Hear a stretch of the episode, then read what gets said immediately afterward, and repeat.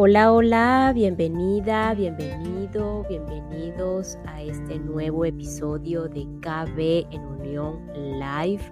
Por aquí quien te habla, Carla Berríos, para ayudarte a sanar y o curar y así ayudarte a conectar con tu verdadero ser, con tu maestro interior.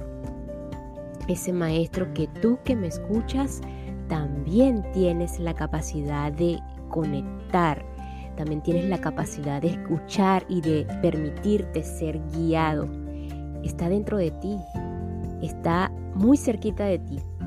Y creas en lo que creas, eh, estés bajo cualquier religión, cualquier ideología, doctrina, en lo que sea, tú tienes la capacidad de conectar con esa guía interior que te va a ayudar a estar en armonía, en paz, en ayudarte a, tomar las decisiones correspondientes para esta experiencia humana.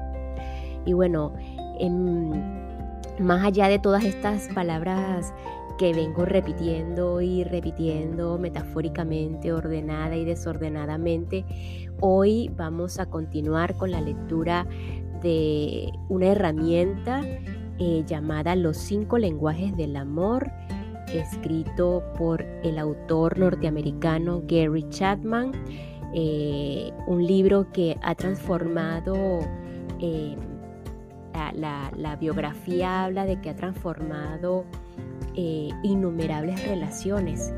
Sus ideas son muy sencillas y se dan a conocer con claridad y humor lo cual hace que este libro sea tanto práctico como agradable, eh, una manera de inspiración con las historias de las vidas reales de algunas personas que, como en un inicio, el autor ha cambiado todos sus nombres por privacidad.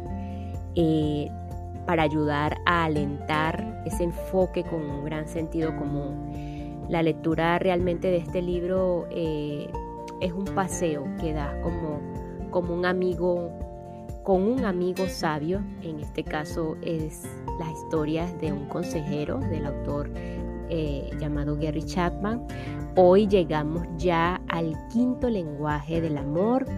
Repasando los lenguajes anteriores, tenemos en primer lugar el, las palabras de afirmación, el segundo tiempo de calidad y el tercero los regalos.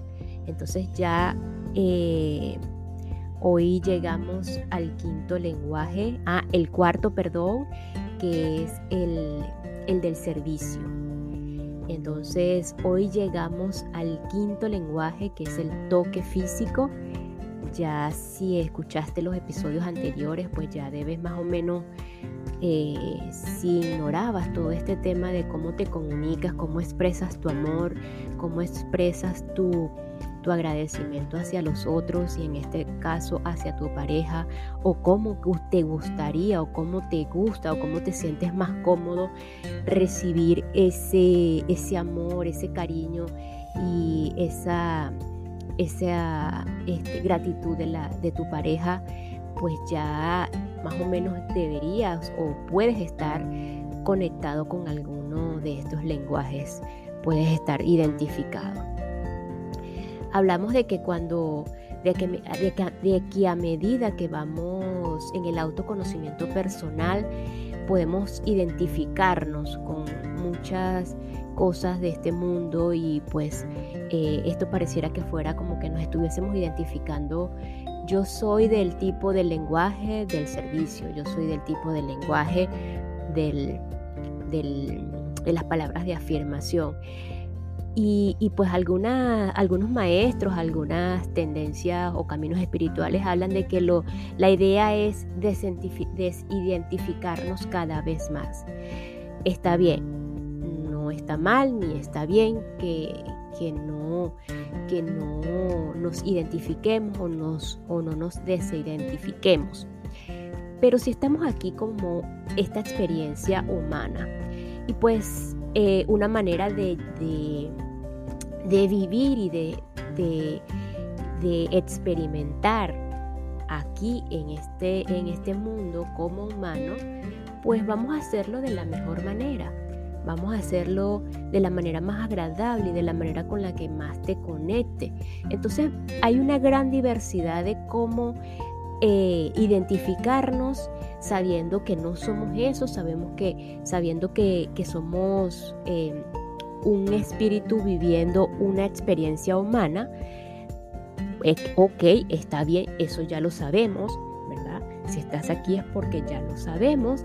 Entonces, eh, como humano, pues tienes dos caminos. O vivir un camino de tortura y sufrimiento y dolor y de sacrificio o vivir un camino de libertad, de paz, armonía, sabiendo que van a existir cosas normales de la vida, eh, procesos normales que muchas veces lo vamos a ver como, como cosas magníficas y, y muy magnificadas, valga la redundancia, pero tienes dos maneras de decidir cómo lo quieres vivir.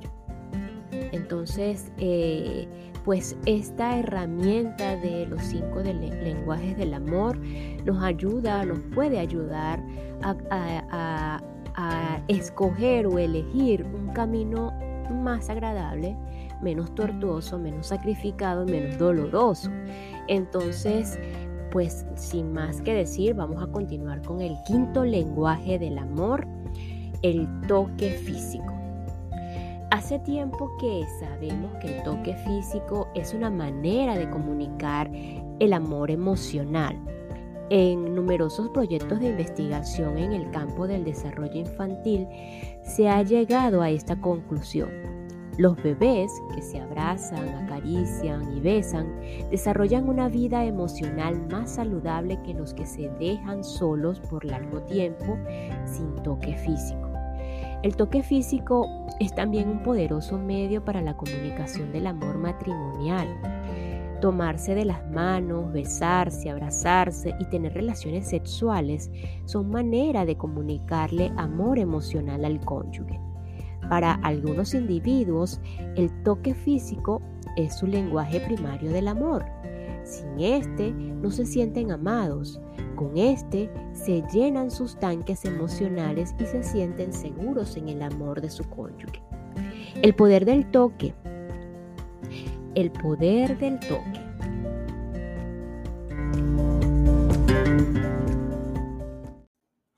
Y este clic es para enviar un saludo y agradecimiento a todos los que me escuchan desde Argentina, específicamente desde Buenos Aires, Río Negro, Entre Ríos, Córdoba, Santa Fe, Mendoza y Tucumán. Muchísimas gracias por escucharme, Argentina. Aprecio muchísimo eh, esta receptividad, este apoyo, este acompañamiento desde la distancia.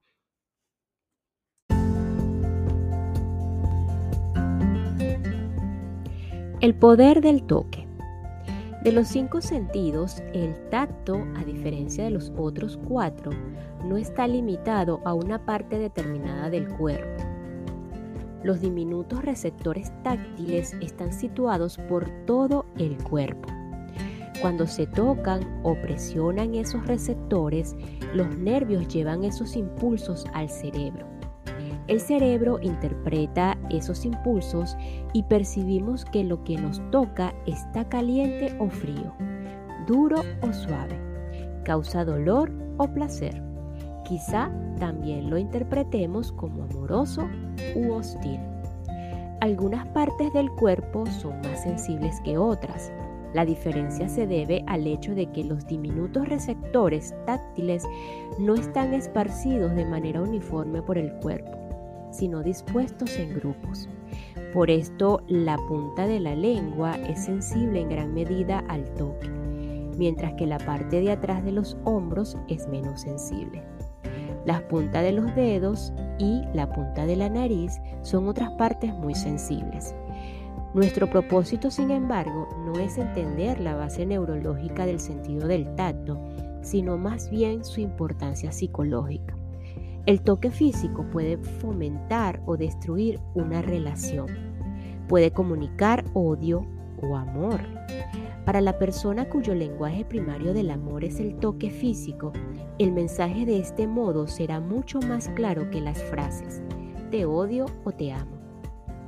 Una bofetada es perjudicial para cualquier niño, pero es devastadora para un niño cuyo lenguaje principal del amor es el toque físico. Un tierno abrazo le comunica amor a cualquier niño, pero le grita amor al niño cuyo lenguaje primario del amor es el toque físico. Lo mismo es cierto con los adultos. En el matrimonio, el toque de amor puede asumir muchas formas, puesto que los receptores del tacto están ubicados por todo el cuerpo. Prácticamente tocar a tu cónyuge, a tu pareja de manera cariñosa en cualquier lugar puede ser una expresión de amor. Eso no significa que todos los toques se crearon iguales. Algunos le producirán más placer a tu cónyuge que otros. Por supuesto, tu mejor instructor es tu cónyuge. Después de todo, es la persona a quien quieres amar. Tu cónyuge es quien mejor sabe lo que percibe como un toque amoroso.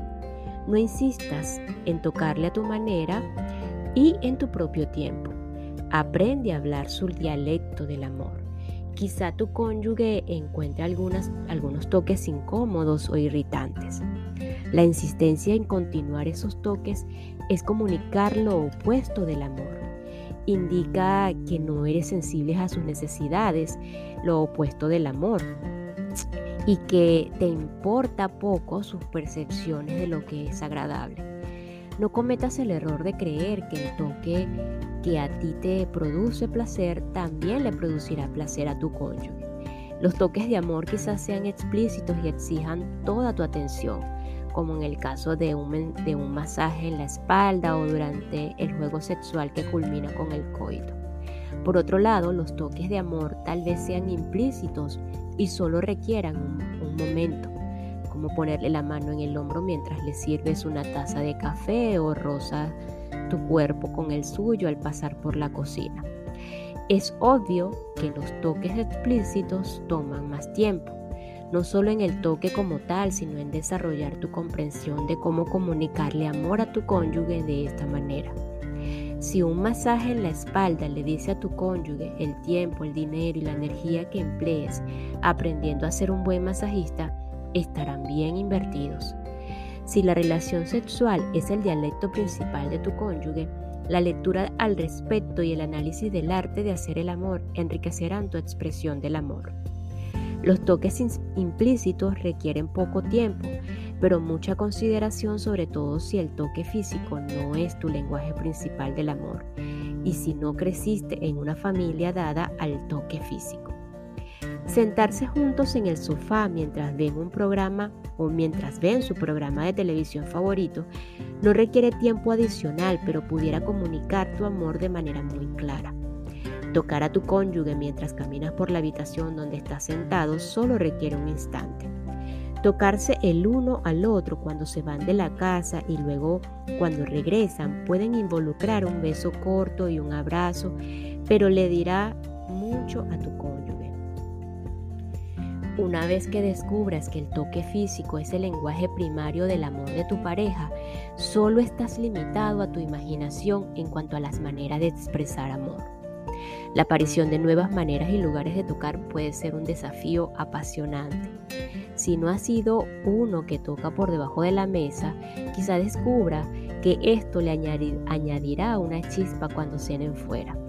Si no estás acostumbrado a que se tomen de la mano en, público, tal vez encuentres que puedes llenar el tanque emocional del amor de tu cónyuge mientras caminan por el estacionamiento. Si casi nunca se besan en cuanto entran al automóvil, quizá descubras que esto enriquecerá mucho más tus viajes.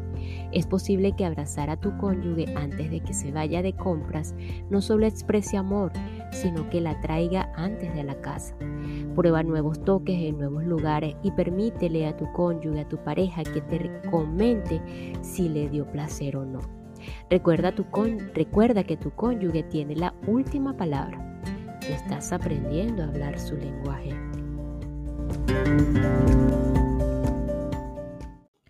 Y este episodio es patrocinado por Kenia Skin Care. Belleza, cosmética y cuidado personal, atendidos directamente por Kenia Figueroa, especialista facial y flebotomista. En Kenia Skincare te pueden ayudar con facial profundo, plasma rico en plaquetas, servicios de dermapen, así como peelings químico facial.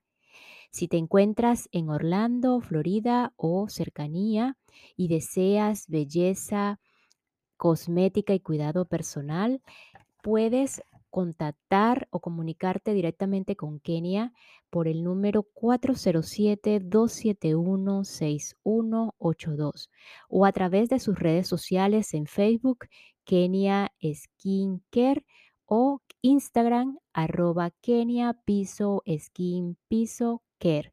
Belleza, cosmética y cuidado personal.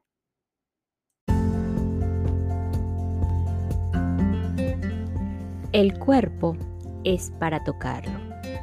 Lo que hay de mí reside en mi cuerpo. Tocar mi cuerpo es tocarme a mí. Alejarse de mi cuerpo es distanciarse de mí en lo emocional. En nuestra sociedad, estrechar la mano es una manera de comunicarle a otra persona franqueza y cercanía social. Cuando en raras ocasiones un hombre se niega a estrecharle la mano a otro, esto transmite el mensaje de que las cosas no están bien en su relación. Todas las sociedades tienen alguna forma de toque físico como medio de saludo social. El hombre estadounidense promedio no se siente cómodo con el abrazo de oso y el beso europeo, pero en Europa eso tiene la misma función que nuestro apretón de manos. En cada sociedad hay maneras apropiadas e inapropiadas de tocar a las personas del sexo opuesto. La reciente atención al acoso sexual ha puesto de relieve las formas inadecuadas. Dentro del matrimonio, sin embargo, lo que es apropiado es inapropiado en el toque físico. Él lo determina la, la propia pareja dentro de ciertas pautas generales. Por supuesto, la sociedad considera inapropiado el abuso físico y las organizaciones sociales se han creado para ayudar a la esposa maltratada y al esposo maltratado también. Sin duda, nuestros cuerpos son para tocarlos, pero no para el abuso. Esta era, se caracteriza como la era de la apertura y la libertad social y sexual. Con esa libertad, Hemos demostrado que el matrimonio abierto, donde ambos cónyuges son libres para tener intimidad sexual con otros individuos, es creativo. A la larga, los que no ponen objeción sobre las bases morales, ponen objeción sobre las bases emocionales. Algo sobre nuestra necesidad de intimidad y amor no nos permite darle a nuestro cónyuge tal libertad. El dolor emocional es profundo y la intimidad desaparece cuando somos conscientes de que nuestro cónyuge está involucrado de manera sexual con otra persona. Los archivos de los consejeros están llenos de registros de esposos y esposas que tratan de superar el trauma emocional de un cónyuge infiel. Ese trauma, sin embargo, se agrava para el individuo cuyo lenguaje primario del amor es el toque físico. Lo que, anhela, lo que anhela de manera profunda el amor expresado por el toque físico se le da ahora a otra persona. Su tanque emocional de amor no solo está vacío, sino que ha quedado desbaratado por una explosión. Harán falta reparaciones inmensas para satisfacer esas necesidades emocionales.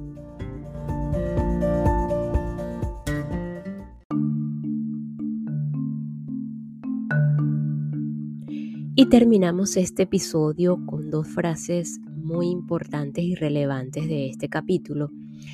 el número uno es la aparición de nuevas maneras y lugares para tocar puede ser un desafío apasionante.